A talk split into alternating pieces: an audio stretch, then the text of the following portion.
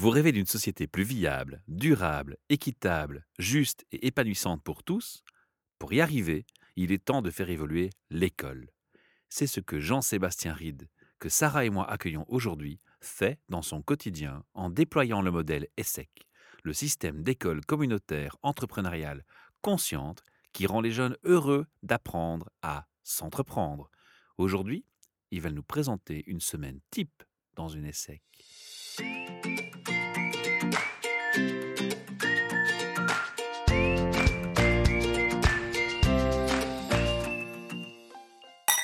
Santé Alors, on a pris un petit verre, on est décontracté et je donne la parole à Sarah qui va mener cette interview. Bois pas trop, il faut encore parler, Sarah.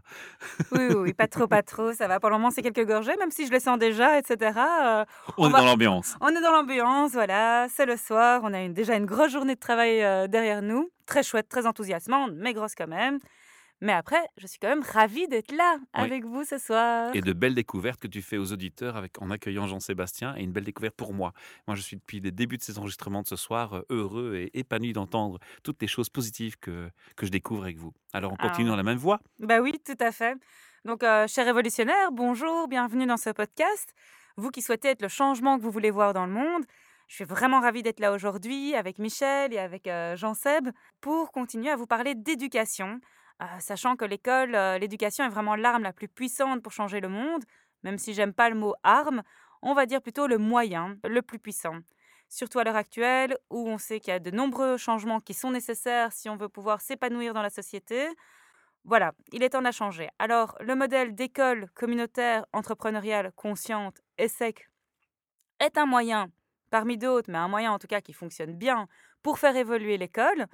Et beaucoup de personnes me demandent souvent, mais Sarah, c'est quoi une semaine type dans une ESSEC Et j'ai beaucoup de mal à y répondre, donc j'ai donné la patate chaude à Jean-Seb aujourd'hui pour que lui puisse donner cette réponse et vous dire un petit peu, voilà, c'est quoi un peu une semaine type, même si on sait bien qu'il n'y a pas une seule ESSEC, une seule école qui est la même. Chaque école est unique, chaque communauté est unique, chaque jeune, chaque enseignant est unique. Mais voilà, je suis très curieuse de voir, Jean-Seb, qu'est-ce que tu vas faire qu'est-ce que tu vas pouvoir nous redire pour répondre à cette grande question. Mais Sarah, tu as déjà répondu. ah zut, je t'ai spoilé ton discours. mais non, mais en fait, euh, ce qui est important de savoir, c'est qu'effectivement, chaque école va avoir ses contraintes, ses opportunités, ses ouvertures pour euh, faire vivre l'école communautaire entrepreneuriale.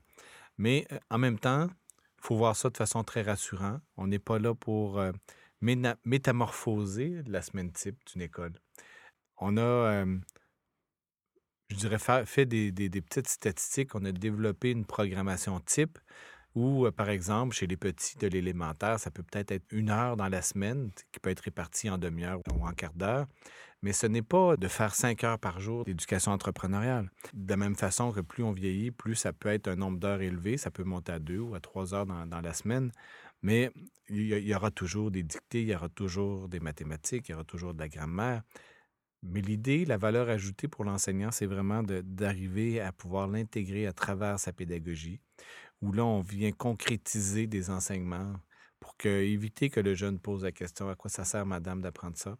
Donc, c'est de cette façon-là que les enseignants vont vraiment trouver la valeur ajoutée. Ah, c'est vraiment en fait un équilibre entre la transmission de savoir, de concepts qui sont là, qu'un jeune doit apprendre, et ça ne sert à rien qu'il réinvente tout tout seul, comme certaines formules de mathématiques, etc et le fait de mettre en place des projets qui vont vraiment intégrer ces concepts et les rendre pratiques, concrets et en lien avec leur réalité? Oui, mais il y aura des moments dans l'année qui seront plus propices au projet, puis d'autres moments qui ne le sont moins. Par exemple, si on est arrivé à la période des examens à la fin de l'année, mais ce n'est pas le moment le plus propice pour vivre un projet de nature entrepreneuriale. Il y aura des moments dans l'année où peut-être que cette semaine-ci, je ne serai pas capable de consacrer du temps à l'éducation entrepreneuriale ou à, à l'existence de projets entrepreneuriaux. Puis à d'autres moments, je passerai plus de trois heures, quatre ou cinq ou six heures, parce que là, c'est le point culminant du projet ou c'est le démarrage du projet. Donc, ça va varier dans le temps. Alors, en dehors de varier dans le temps sur le projet, on commence à comprendre un peu comment ça s'agrémente ici dans, dans l'école. Moi, une question que je me posais, c'est que forcément, le public dans les écoles, il a différents âges, différentes classes. J'imagine que vous tenez compte de ça pour adapter les projets. Pour les tout petits, ça se passe euh, différemment, j'imagine. Ben, en fait, même, je vais reformuler ce que vous me dites. Vous adaptez les projets en fonction de l'âge. C'est pas nous qui adaptons les projets en fonction de l'âge et c'est même pas l'enseignant. Joli, c'est l'enfant. ultimement, c'est le jeune, lui, qui va imaginer une solution à un problème qu'il a rencontré ou qui a été peut-être apporté par l'enseignant. L'enseignant va utiliser ce que j'appelle la ruse pédagogique. C'est-à-dire que, surtout avec les petits, on ne peut pas présumer que les jeunes vont allumer tout de suite sur un projet puis dire Madame, on fait ça de telle façon. Mhm. Donc, l'enseignante, elle, elle va arriver peut-être avec un article, va peut-être arriver avec une petite séquence vidéo. C'est dans ce sens-là que j'avais un préjugé, pardon de t'interrompre, où c'est plutôt l'adulte qui vient vers l'enfant? C'est parce que justement, c'est tellement jeune âge que j'avais du mal d'imaginer que l'enfant vienne spontanément avec un projet. Au départ, non. Mais Voilà. vous pourriez être surpris qu'après deux ou trois expériences entrepreneuriales, Ils comprennent. eux, ils ont compris comment ça fonctionnait. Et là, attachez vos ceintures parce que Ça va décoller. ça va décoller. Le fait que les jeunes découvrent la voie, découvrent la modalité, découvrent la façon de faire, par la modélisation que l'enseignant va guider, va générer euh, une prise de confiance de, de ces jeunes-là pour euh, réaliser d'autres initiatives par la suite. Et on intervient de façon écosystémique dans une école au complet parce que justement, il y a plusieurs niveaux. Mais imaginez l'enfant qui arrive à l'élémentaire et qu'on commence à travailler dans cet esprit-là, dès le début de son parcours scolaire. Quand il va arriver à la fin du primaire, déjà, il sera un influenceur important. Mhm. Il arrive au secondaire, puis on continue, ça fait que les jeunes qui passent à travers les, les- la Les différentes étapes. Mhm. devient vraiment quelqu'un de différent et prend confiance, développe de l'assurance, puis il a vraiment le goût de changer les choses à sa mesure, à sa- avec sa couleur, mais la nature du projet même peut être très variée. Moi, j'ai vu des projets de friperie, j'ai vu des projets de chocolaterie, j'ai vu des projets de, de jeunes qui, euh, qui voulaient aider des personnes âgées, qui voulaient... euh, Aider les sans-abri. Les sans-abri, j'ai- des fromages locaux. Je donnerais même l'exemple d'une classe qui voulait écrire des histoires. Ces histoires-là, c'est pour en faire un livre qui, qui pourrait euh, distribuer et les sous récoltés pouvaient venir aider euh, une cause humanitaire quelconque. En réalisant le livre, ils ont pris conscience que dans la classe, il y avait des enfants qui avaient de la dyslexie, de la dysorthographie, qui, qui avaient de la difficulté à lire le, le livre. Donc, ils ont décidé de façon euh, collective de dire, et si on enregistrait nos histoires de façon audio? Ah oui, malin. Mhm. Et là, dans le fond, tout le monde pourrait profiter de nos histoires. Même les élèves, les, les collègues, les jeunes de notre classe qui ont de la difficulté à lire, qui ont des difficultés d'apprentissage, pourraient profiter de nos histoires. Donc, vous voyez, le, au départ, c'est parti d'une idée les- qui est devenue une autre idée, puis ça a généré. Mais l'enseignante, elle, elle accompagne ça, elle soutient ça, elle guide ça. Elle soutient le processus de conscientisation, en fait. C'est Oui. ça. Et elle va poser les bonnes questions. Et Mais le- l'idée ne vient pas nécessairement d'elle. Mhm. Au départ, peut-être qu'à l'origine même du projet, moi, ce que je dis souvent aux enseignants, si vous planifiez un projet entrepreneurial vous-même, faites-le à la mine. Parce que ton questionnement, ta ruse pédagogique que tu vas piloter, mais peut-être que le jeune va arriver précisément sur ton idée, mais peut-être qu'il va arriver sur une alternative à ton idée qui va faire Ah, j'avais pas vu ça comme ça. Puis là, ta planification va être un peu différente. C'est laisser cette ouverture, en fait. Oui, ne pas faire à l'encre noire parce que faut pas avoir cette rigidité-là. Il faut avoir une flexibilité pédagogique. Ça exige de l'enseignant de bien connaître ses programmes d'études, mais normalement, il devrait, avec le temps, être capable lui-même de s'adapter à ces situations-là. Très intéressant ce que tu dis parce que donc ça veut dire que tu prépares le terrain très tôt, tu cultives ce terrain jusque très tard dans le cycle de l'enseignement. Et moi j'ai lu parce que tu sais que j'ai un autre projet où on parle des ressources humaines en podcast aussi qui Mhm. est Charm It Up et je lis beaucoup d'articles sur les ressources humaines et le monde de l'entreprise et j'ai lu un article où on parle où les RH se questionnent sur le futur job. hein, les futurs jobs avec l'intelligence artificielle, les nouvelles technologies, les- la migration de la société vers une nouvelle société avec un nouveau mode de fonctionnement. Et un scientifique euh, dont j'ai oublié le nom, j'ai lu l'article, mais je ne connais pas les références ici de, de mémoire, mentionnait qu'en fait, il était fort probable que dans le futur, les jeunes qui réussiraient le mieux, les gens qui réussiront le mieux, seront les gens qui auront justement un package de formation avec un panel très large d'ouverture d'esprit, de capacité d'adaptabilité, de s'adapter. Parce que face à l'intelligence artificielle qui est formatée, qui est cadrée, qui est dirigée, la richesse de l'homme, selon cet expert, allait se, se marquer, se différencier dans sa capacité à englober un maximum de données différentes et de les aborder avec sa spécificité propre et d'être assez ouvert, en fait, concrètement. Mais de base, c'est déjà la loi de l'évolution. Voilà. C'est pas la loi du plus fort, c'est la loi du plus adapté Mhm. depuis la nuit des temps. Ça et rejoint, en fait, cette idée. Tout à voilà. fait. Et surtout à l'heure actuelle, avec un monde qui va aussi vite, qui est aussi complexe, il faut savoir s'adapter et, et évoluer avec son temps. C'est une des premières compétences euh, qui Ouais. est clairement Donc c'est une belle hein. arme qu'on donne à nos jeunes euh, avec cette approche. Et je Ah. pense que la continuer sur les années scolaires est un, un élément clé. Il fallait y insister. Oui, puis en même temps, même si on, on met de côté l'intelligence artificielle, la robotique et tout ça, qui vont modifier le, le- le monde professionnel, si on se dit ce qui fait qu'on engage une personne, c'est pas nécessairement son diplôme parce que c'est un prérequis, même euh, dans certains cas, puis de moins en moins, mais si on revient de, de 10 ans euh, environ, le diplôme était un prérequis pour pouvoir postuler. Alors, je t'interromps, ça dépend des cultures. Par exemple, au Canada et en Belgique, ce que tu dis est vrai. Dans un pays comme la France, on engage encore beaucoup sur base d'un diplôme essentiellement. Mais parenthèse étant faite, je te laisse continuer. Mais ce que je veux dire, c'est que pour pouvoir postuler sur un emploi, il fallait que tu aies un prérequis Oui. qui était établi. Mais une fois qu'on est 7, 8, 10, 15, 20 ou 100 personnes qui postulons, une fois que la, la limite du bulletin ou de- du diplôme est passée, Ce qui va faire la différence. ce qui va faire la différence, c'est qui on est. Mhm.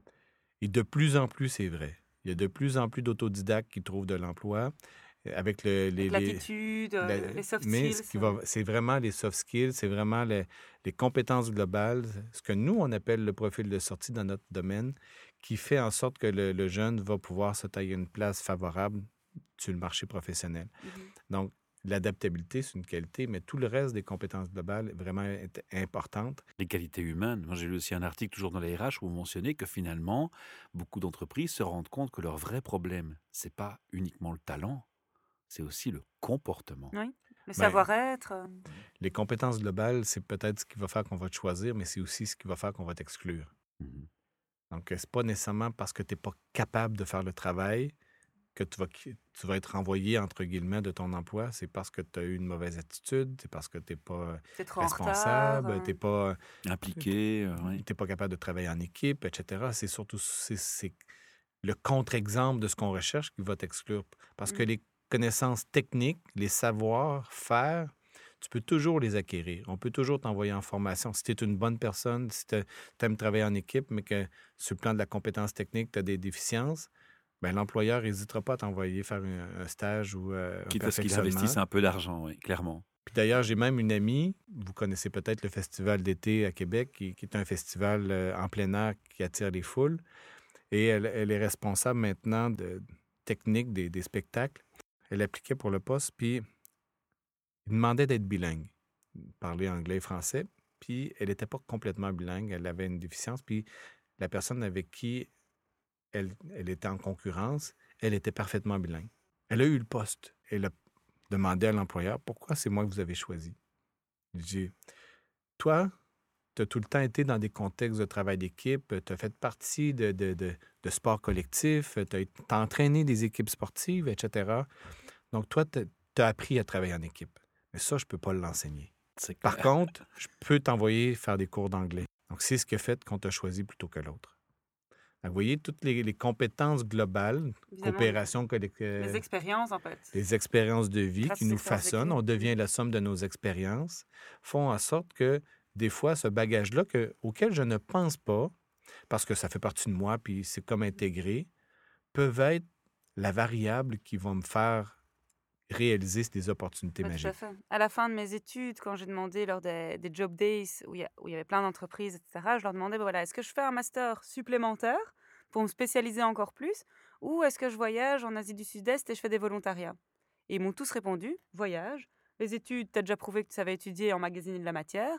Par contre, voyager seul, prouver ton autonomie, etc., ta capacité d'ouverture d'esprit, euh, d'ouverture aux autres cultures, euh, etc., ça, ça peut faire la chose, hein. différence. Mhm. Alors moi, c'est une réponse qui m'allait très bien, évidemment, parce que... Mais voilà, c'était aussi, c'était pas que pour un intérêt personnel. Finalement, moi, j'avais aussi cette perspective de carrière et, euh, et comme quoi, oui, ça fait la différence, c'est ces expériences-là qui finalement, de mon côté, moi, m'ont appris tellement plus, sans vouloir vexer mes enseignants, mais plus que finalement la matière que j'ai ingurgitée pendant mes études, quoi. Tu t'es même fait un ami cafard. Oui. Référence à un podcast un autre précédent. podcast, oui, mon ami Cafard dans le temple de méditation, là. Ouais, il faut retourner. Alors, on revient à notre sujet. Donc, euh, la, la- le- le- la semaine type hein, euh, est sec. On, a, on a compris qu'on est euh, dans une démarche où on travaille par projet, en fait. C'est comme ça que ça se, ça se passe. On parle. Le, le projet, c'est une des modalités. Ah, voilà. Je peux aussi avoir l'activité qui peut être de 5, 10, 15 minutes, 20 minutes. Mhm. Puis tu as aussi la micro-entreprise qui, elle, est un projet qui a bien tourné. La micro-entreprise, ça va être un projet pour lequel on a décidé qu'elle allait durer dans le temps. Le mi- le Pourquoi? Parce qu'on a observé les résultats positifs.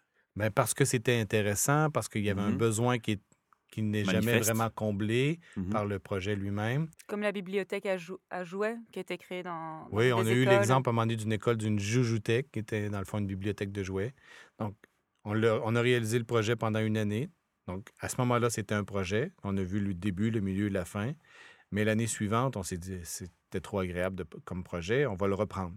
Et là, on lui donne une structure organisationnelle un peu différente qui est construite pour favoriser la résolution de problèmes par les jeunes. C'est-à-dire que on met un organigramme, pas nécessairement pour découpler les, les classes sociales, mais plutôt pour les opérateurs puissent poser des questions aux coordonnateurs, puissent poser des questions au Mhm. directeur, etc., avant que le- le- la question soit posée à l'enseignant.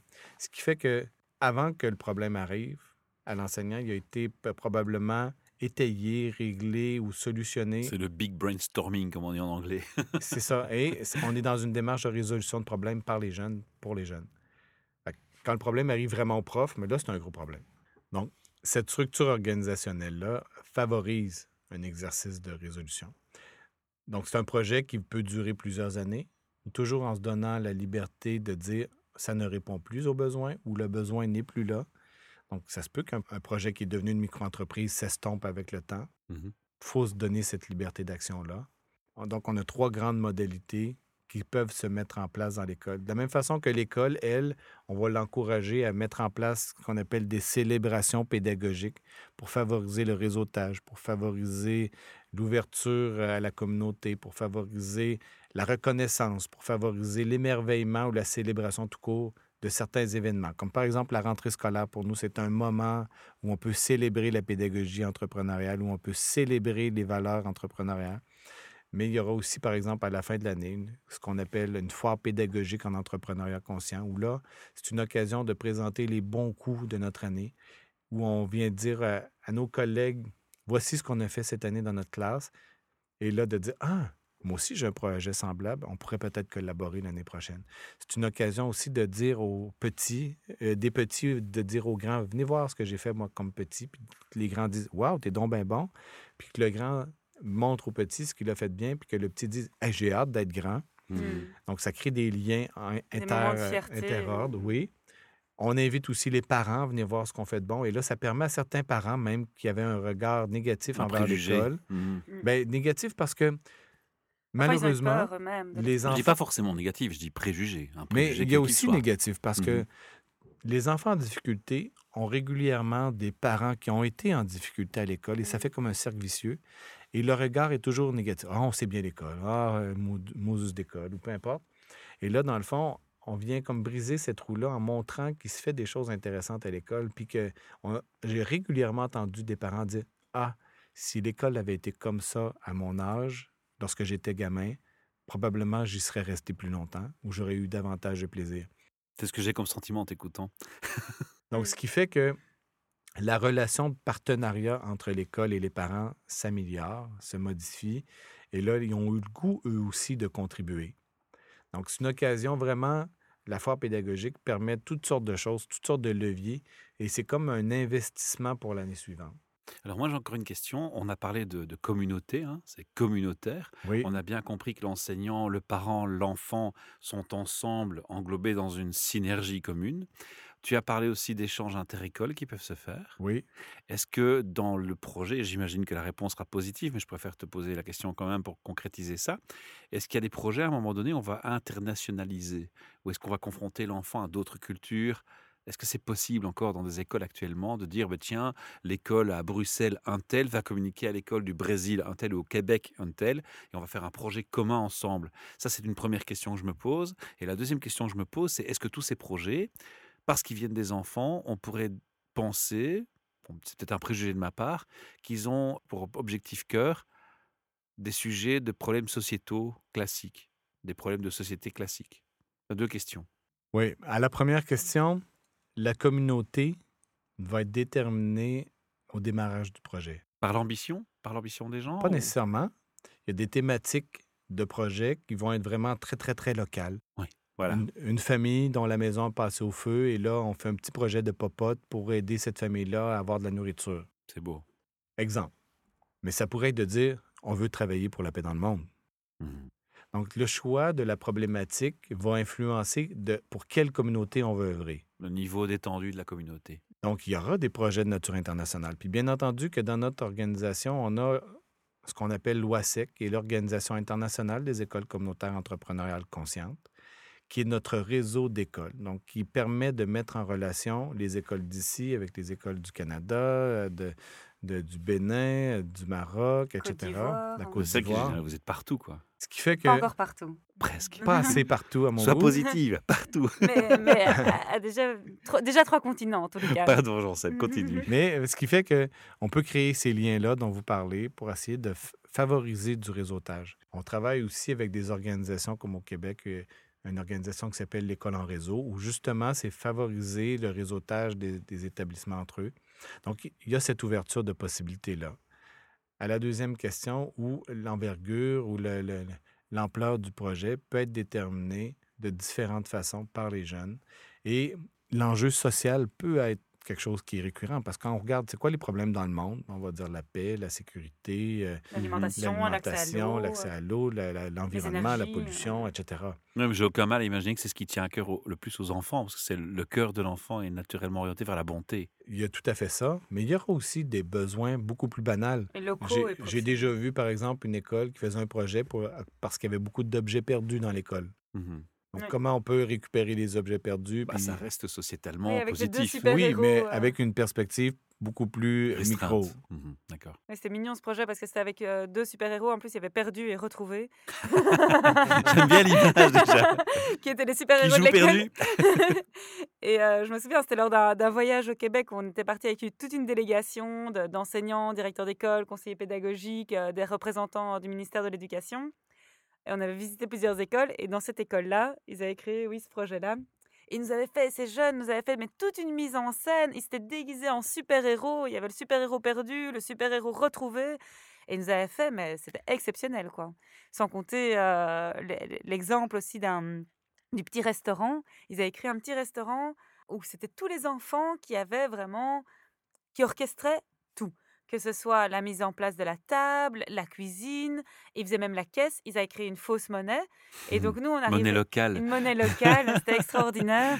Et quand on est arrivé, ils avaient vraiment fait l'inauguration du restaurant. Il y avait un ruban rouge. Le chef cuisinier, qui était haut comme trois pommes, sans vouloir le vexer, est arrivé mais avec sa haute toque, comme ça, qui faisait euh, la moitié de Bien son corps fier. bien fier. Il arrive, nous on faisait une allée, il arrive au milieu de nous pour couper cette, euh, ce ruban rouge, inaugurer son restaurant, pour qu'on puisse tester son restaurant, se mettre à table. On avait le petit menu euh, qu'ils avaient concocté eux-mêmes, la petite monnaie locale. Et à la fin, il fallait aller payer avec nos, nos petits billets. Le plat qu'on avait eu. Et on avait même droit à une visite des cuisines. si, on, le- si on avait été sage. Donc c'est vrai que c'est des, des projets qui je, sont je dis souvent parce que les enseignants me disent Est-ce que j'ai le droit de faire ça? Ce que je dis, c'est sky is the limit. Ouais, C'est c'est toi ça. qui détermine ce que tu as le goût de faire, ou Mhm. c'est plutôt les jeunes qui vont déterminer ou confirmer ce qu'ils ont le goût de faire. Mais il n'y a pas de limite ni à l'envergure, ni à la thématique. En autant que ça serve le bien commun, en autant que ça réponde à des besoins, et que ça puisse régler des problèmes pour un monde meilleur.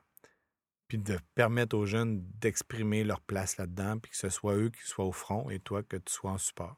J'ai peut-être encore une question qui est peut-être un peu plus embarrassante, mais qui me taraude là depuis quelques moments où je vous écoute et je me permets de vous la poser à tous les deux parce que je ne sais pas quelle sera plus en mesure de, la ré- de répondre à, à cette question spécifique. Je ne sais pas comment ça se passe au Québec, mais en, en Belgique, on a plusieurs types d'enseignement. On a l'enseignement privé, on a l'enseignement de l'État avec orientation euh, catholique ou religieuse ou autre, et puis on a l'enseignement plutôt neutre. Et je sais qu'il y a, je ne connais pas les détails, c'est pas mon secteur, donc pardonnez-moi si c'est plus ça. complexe que ça, je pense. oui. Voilà. Euh, je, je pense qu'il y a des tas de variables là-dedans, de, de- de courants politiques, d'influences, de gros sous, de jeux qui sont en, sur la table. Et malheureusement, ce sont des réalités dont on ne peut pas ignorer l'existence.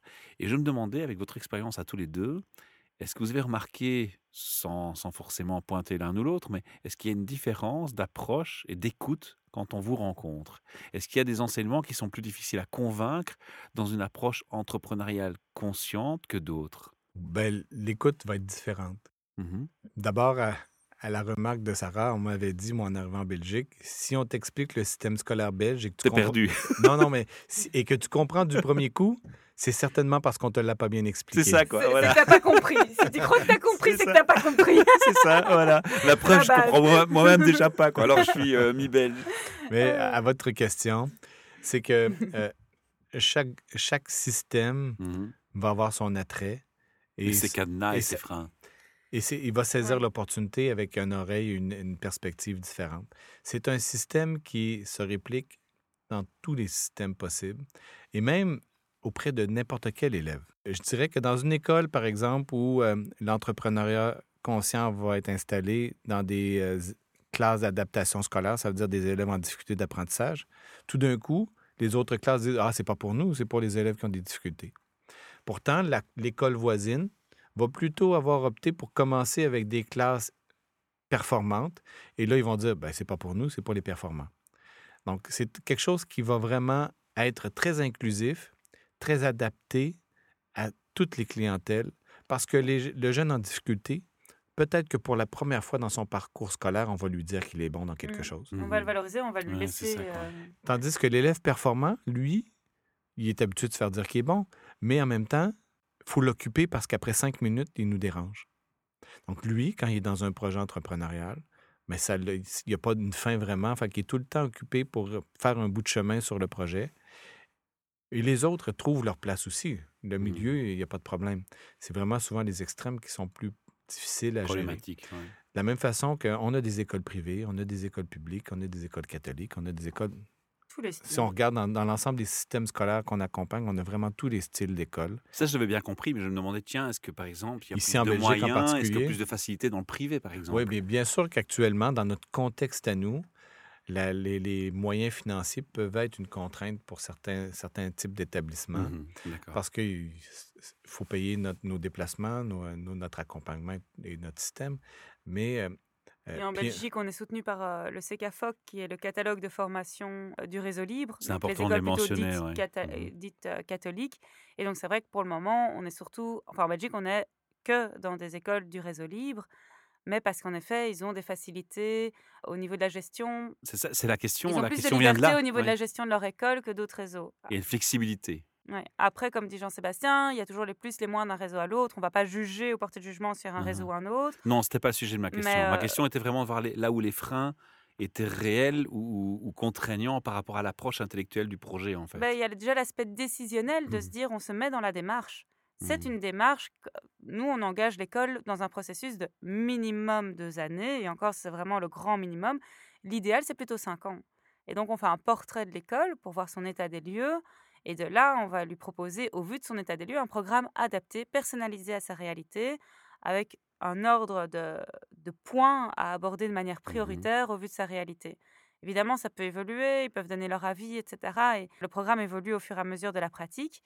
Mais c'est clair que dans un réseau libre qui a un pouvoir organisateur qui est proche de l'école et qui se consacre vraiment à cette école, c'est plus facile de prendre une décision que quand on a par exemple une Athénée où là le pouvoir organisateur c'est directement la ministre.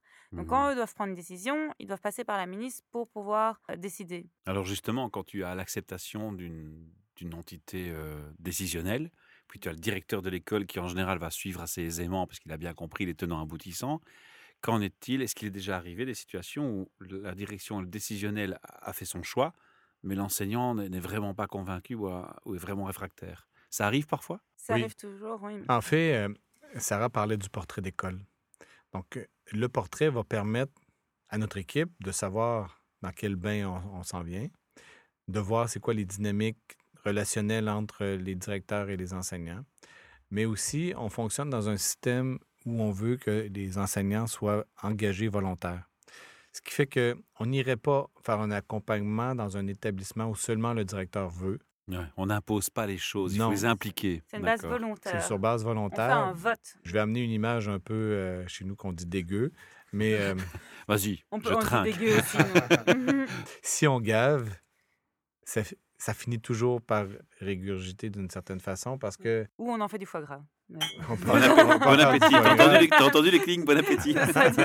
Euh, c'est une image explicite pour dire bien nous, on aime mieux travailler par une contamination positive, faire en sorte que les enseignants intéressés puissent amener un intérêt plus large. C'est l'exemplarité qui va dynamiser les autres. Exact. on, on va faire une démarche où on va aller demander l'avis du personnel pour voir êtes-vous favorable à, à l'arrivée de l'ESSEC dans l'école?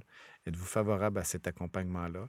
Puis on ne s'attend pas à ce que ce soit 100 des personnes. Il y aura toujours une poche de résistance. Mais en même temps, de Résistance ou d'inquiétude ou de, de suspicion à tout ça parce Ça que ça amène une nouvelle affaire. Mais en même temps, Et ça nourrit même la dynamique en fait, parce que si tout le monde est d'accord, finalement ces résistances nourrissent aussi la réflexion et Mhm. amènent à être plus créatif. Ouais, euh, N'empêche, il y a des gens qui sont vraiment difficiles à sortir de leur zone de confort. Oui. hein. Ça, c'est Mais vraiment le ceux-là- gros frein, je pense. ceux-là continuent à faire leurs choses. C'est ça. Et, et euh, ceux qui ont le goût de changer, ben, évoluent. Ils vous suivent. Et, petit à petit, ça crée un effet de masse qui fait qu'à un moment donné, même les personnes qui peuvent hésiter, ben, voient des intérêts à collaborer sans même s'engager. Ils peuvent juste. Moi, j'ai déjà vu un exemple d'une direction d'école qui me racontait qu'il y avait eu une ou deux enseignants qui ne voulaient rien savoir d'embarquer dans le projet SEC. Mais Mhm. tout d'un coup, ils sont allés voir leurs collègues et disent En tout cas, si tu as besoin que je prenne tes élèves, un mo- un- certains élèves, pour pouvoir réaliser ton projet, je le ferai. Voilà, subtil. Donc, c'est bien. Elle n'est pas engagée, elle n'a pas voulu ré- faire la démarche, mais elle, a- elle Elle a soutient. collé- collaboré à l'initiative à sa mesure, Ouais. là où elle était rendue. Mm. Puis tranquillement, ben, ça, les choses C'était une belle façon de contourner son, sa difficulté. Quoi. Même dans nos écoles en Belgique, moi j'ai euh, j'ai un beau souvenir du- du- d'une enseignante qui se reconnaîtra peut-être si elle nous écoute, qui était vraiment mais contre, contre, contre quoi. Et elle est venue avec au Québec à, à deux reprises, comme ça je suis sûre qu'elle se reconnaît. Et, Et elle était vraiment non mais parce que vraiment je, je l'apprécie énormément. Et elle était contre le projet, mais c'était intéressant parce qu'elle poussait la discussion, elle avait vraiment son Elle challengeait, en fait. d'esprit critique, de, Ouais. de philosophe. C'est vraiment une nature philosophe qui avait besoin de challenger la chose et pas de l'absorber telle qu'elle. Et de Mhm. vérifier, surtout avec le mot entreprendre à l'école, ça Ouais, peut là, on n'est pas dans le cliché, dans le préjugé, on est dans le raisonnement. Ça, C'est oui, oui, intéressant. oui, tout à fait. voilà. C'est dans le Ouais. raisonnement et elle avait des, des amis autour qui étaient dans cette même posture et qui finalement sont devenus les plus, enfin pas les plus, enfin ou peut-être, je dirais- je- Ils sont enfin, venus des- militants en faveur. voilà, en tout cas, sont devenus des militants en faveur du modèle. Et ça m'a vraiment touchée le- parce que finalement, elle a commencé même à s'entreprendre en dehors de l'école, à créer des, des projets entrepreneuriaux. Et elle venait me voir en me disant, mais t'as vu, Sarah, maintenant, je m'entreprends.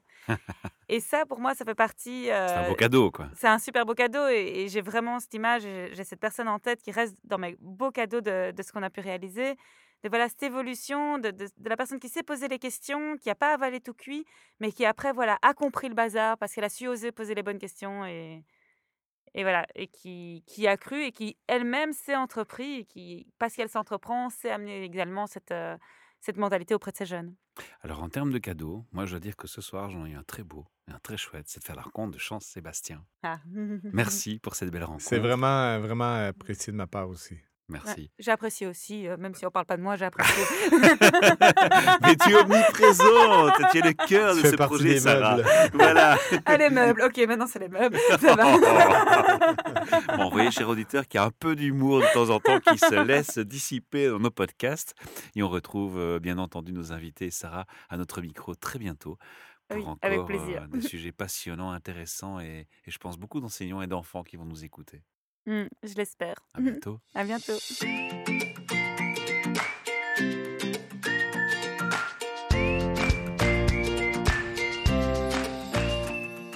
Nous nous engageons à vous partager un podcast par mois dans un premier temps, sauf situation exceptionnelle, bien entendu. Et pour le moment, ce travail est entièrement réalisé bénévolement.